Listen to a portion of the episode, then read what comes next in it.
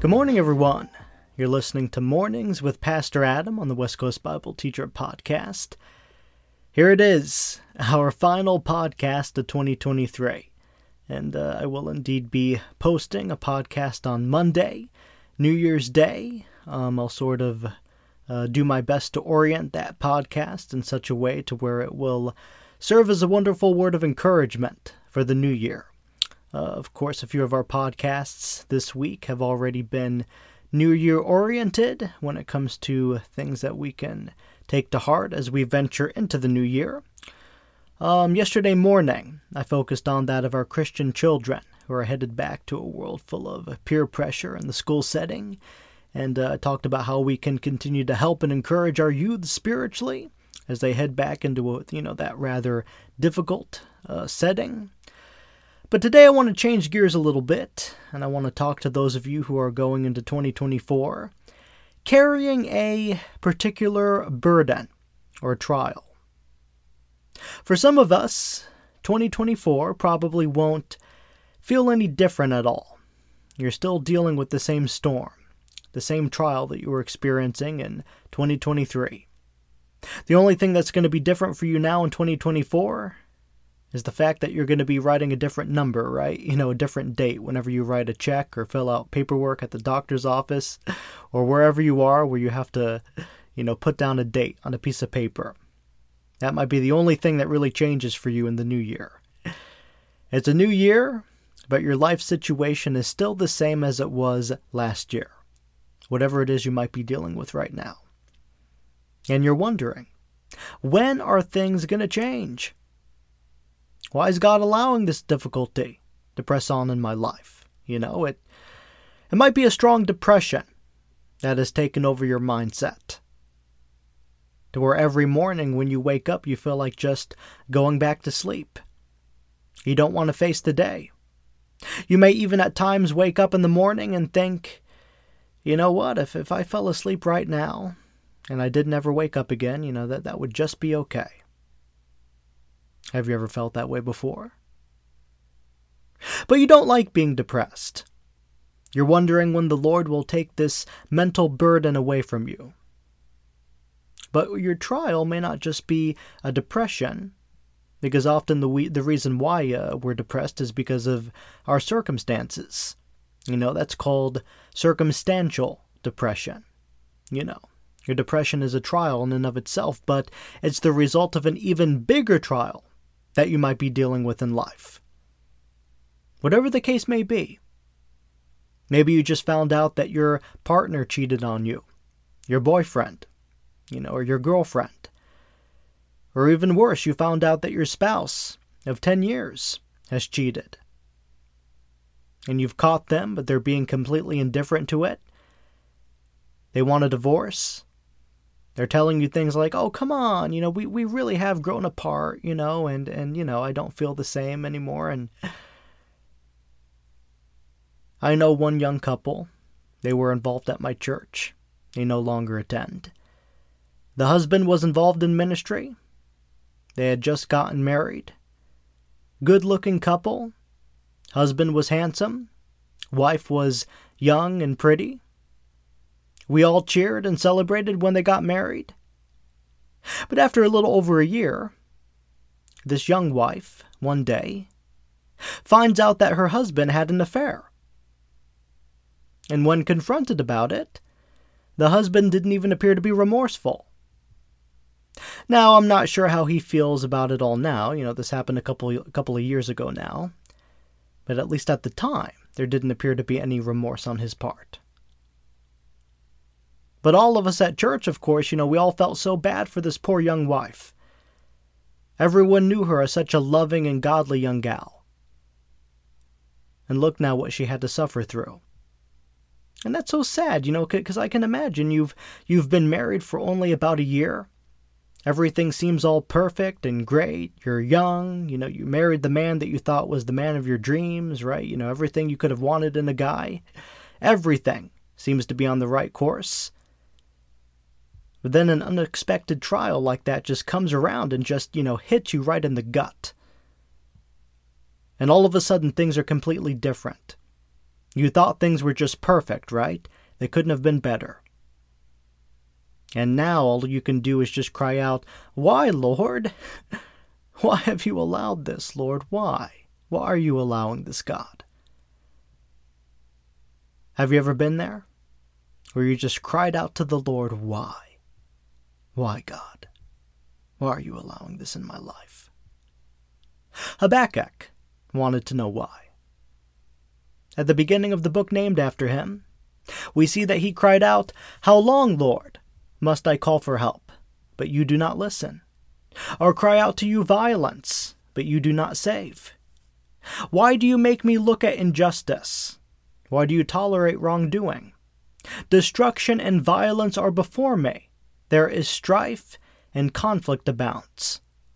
Therefore the law is paralyzed, and justice never prevails. The wicked hem the righteous, so that justice is perverted." Listen to Habakkuk's words. "Why, Lord? How long? How long must I call for help?" Does God really care about the pain that I feel? Does God really care that things are messed up all around me? If God really cared, He would stop all these bad things. He would force His hand into my life, into my situation, and He would stop the painful circumstances. Or so we think. God's ways are not man's ways. We're a little too simple-minded, remember. We often don't think about the bigger picture like God does. And that is why sometimes we shouldn't be so quick to think that God is not working in our lives or that He's abandoned us simply because things presently have gone south. In Habakkuk's case, his heart mourned for the people of Judah, who were living at the time under the reign of Jehoiakim. The Babylonians were gaining ground. They were a real threat to the Judeans. But the people of Judah weren't turning to God and seeking His help and wisdom as to how to respond to this ever-growing threat. They didn't want to turn to God, because turning to God would involve a heart change on their part, and they would have to give up their own wicked deeds that were against Yahweh's statutes. So here was Habakkuk. He saw that those who were truly righteous in Israel, that those who were truly righteous were being oppressed. He saw the wickedness of the people of Judah and their disregard for the Lord. He saw the wicked and pagan Babylonians, and the fact that they were rising in power. And worst of all, he saw what appeared to be God remaining indifferent to all this calamity. And thus he says here, "Lord, I'm crying out to you, but you don't care. You're silent. At least you appear to be silent, God." Now God answered Habakkuk, and He assured him that He wasn't just being silent or indifferent. He said, "Habakkuk, yes, I am doing something. You don't think I am, but I am. Look at the nations and watch, and be utterly amazed. For I am going to do something in your days that you would not believe even if it were told to you." And God went on to explain to Habakkuk that He was raising up the Babylonians for such a time as this, in order to punish the people of Judah for their wickedness. And Habakkuk wasn't happy when he finally got this answer from God, because it wasn't something that he wanted to hear. Often we want to see God work, but we only want Him to work in the way that we think He should work. We often think that we know more than God does. But God wants us to just lift up our hands and trust Him. A key verse in Habakkuk is found in chapter 2. See, the enemy is puffed up. His desires are not upright. But the righteous person will live by his faithfulness. The righteous will live by faith, you see. We need to be faithful even when things don't add up, at least by what we can see externally. We need to be faithful because God is faithful. He's going to hold up His end of the covenant. So we have to trust in God's promises, for they do not change even when the rain is falling and the storm is raging. Habakkuk didn't like that God wasn't just going to swoop in and change the hearts of the people of Judah. He didn't like that, furthermore, God would raise up an even more wicked nation to judge the people of Judah. But, in the end, Habakkuk learned that God would indeed uphold His promises to His people, even if it was going to take time, even if the people of Israel had to undergo punishment first. But the lesson here is that God had a purpose for everything that was going on. He was not being indifferent as Habakkuk thought. When God is silent, that doesn't mean that He's not working. Just because something is dire, or it appears that way, does not mean that God has ceased from doing a work in our lives. In fact, often when things are the toughest, that is often when God is working something of the greatest purposes for us behind the scenes. Joseph was given promises, now wasn't he? When he was very young, the Lord gave him two dreams. Two dreams that indicated to Joseph he was set for destiny. But Joseph was soon afterward sold into slavery by his brothers. Then he was later falsely accused of a crime he didn't commit in his master's household, and so he was thrown into prison. If there was anyone who had a life situation where it appeared that God wasn't working and that God didn't care, it was Joseph's life situation. But, as it so turns out, God was working behind the scenes, though it may not have appeared that way at first. But God was allowing Joseph to experience the refiner's fire, to prepare him for an even greater purpose when he reached the age of his early 30s, and he would become second in command over all of Egypt, ultimately for the purpose of providing a refuge for his family who came over from Canaan during the famine, and this of course served to protect the messianic seed that would eventually bring forth the Messiah. How about David? Remember, out of all Jesse's sons, the prophet Samuel chose little old David to be anointed so that he was next in line to become king. But for a very long time, when he was in his younger years, David was fleeing for his life because Saul, whom had the Spirit of the Lord depart from him because of his rebellious heart, Saul was pursuing David to kill him, because he didn't want David to be next in line as king over Israel. And David fled many a times from Saul. He became a fugitive in many ways. He wrote many of the Psalms during this time of his fleeing. But David kept his faith. And in the end, Saul died, and God appointed David as king. But you see, it took time. And God used his time of fleeing from Saul to prepare David. It was a time of preparation. God used that trial to teach David to put his sole trust and dependence upon Him. And then perhaps the greatest tragedy of them all in the Bible, the crucifixion of Jesus of Nazareth. We read in the Gospel of Mark that when they came to arrest Jesus, all the disciples fled. They were afraid, confused. Of course, Peter denied him 3 times. There was confusion and everything seemed dire. Of course, they should have understood and recalled all that Jesus had spoken to them about during his earthly ministry, about his coming death.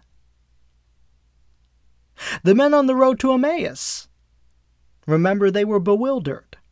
They were confused. They expressed, Jesus of Nazareth, yes, he was a prophet powerful in word and deed before God and all the people. The chief priests and our rulers handed him over to be sentenced to death, and they crucified him. But we had hoped that he was the one who was going to redeem Israel. And what is more, it is the third day since all this took place. Remember, that's what they said when they were walking on the road to Emmaus. But Jesus, who was walking alongside them, though they didn't know it was him, Jesus responded and said to them, "How foolish you are, and how slow to believe all that the prophets have spoken. Did not the Messiah have to suffer these things and then enter his glory?" And so, beginning with Moses, we read in all the prophets, he explained to them what was said in all the scriptures concerning himself. Though things seemed dire after the death of Jesus, everything was going according to God's perfect plan. God had a purpose. He was working. And we need to trust that he is at work behind the scenes, even though things in your life might seem difficult right now. When you experience trial, remember, God is allowing you to go through what you're experiencing. So then pray that God reveals to you what it is that he wishes to show you or teach you during your trial. God works out all things together for good. That's a promise. And his promises will be accomplished, though it might seem rough. Though right now things may seem dire. Habakkuk got to the point where he accepted the present difficulty that had come over the people of Judah. He accepted that God was allowing this and finally submitted it all to the Lord. Not that he was to be happy about it. No, but rather that he was to trust God during the devastation that was coming upon his people, because he trusted that God was going to use it to work out his greater purposes. So Habakkuk then said at the end of his book, "Though the fig tree does not bud, and there are no grapes on the vines, though the olive crop fails, and the fields produce no food, though there are no sheep in the pen, and no cattle in the stalls, yet I will rejoice in the Lord. I will be joyful in God my Savior. The sovereign Lord is my strength. He makes my feet like the feet of a deer. He enables me to tread on the heights." If you're experiencing a trial right now, as we venture into 2024, keep your head up. God hasn't left you, nor is he indifferent.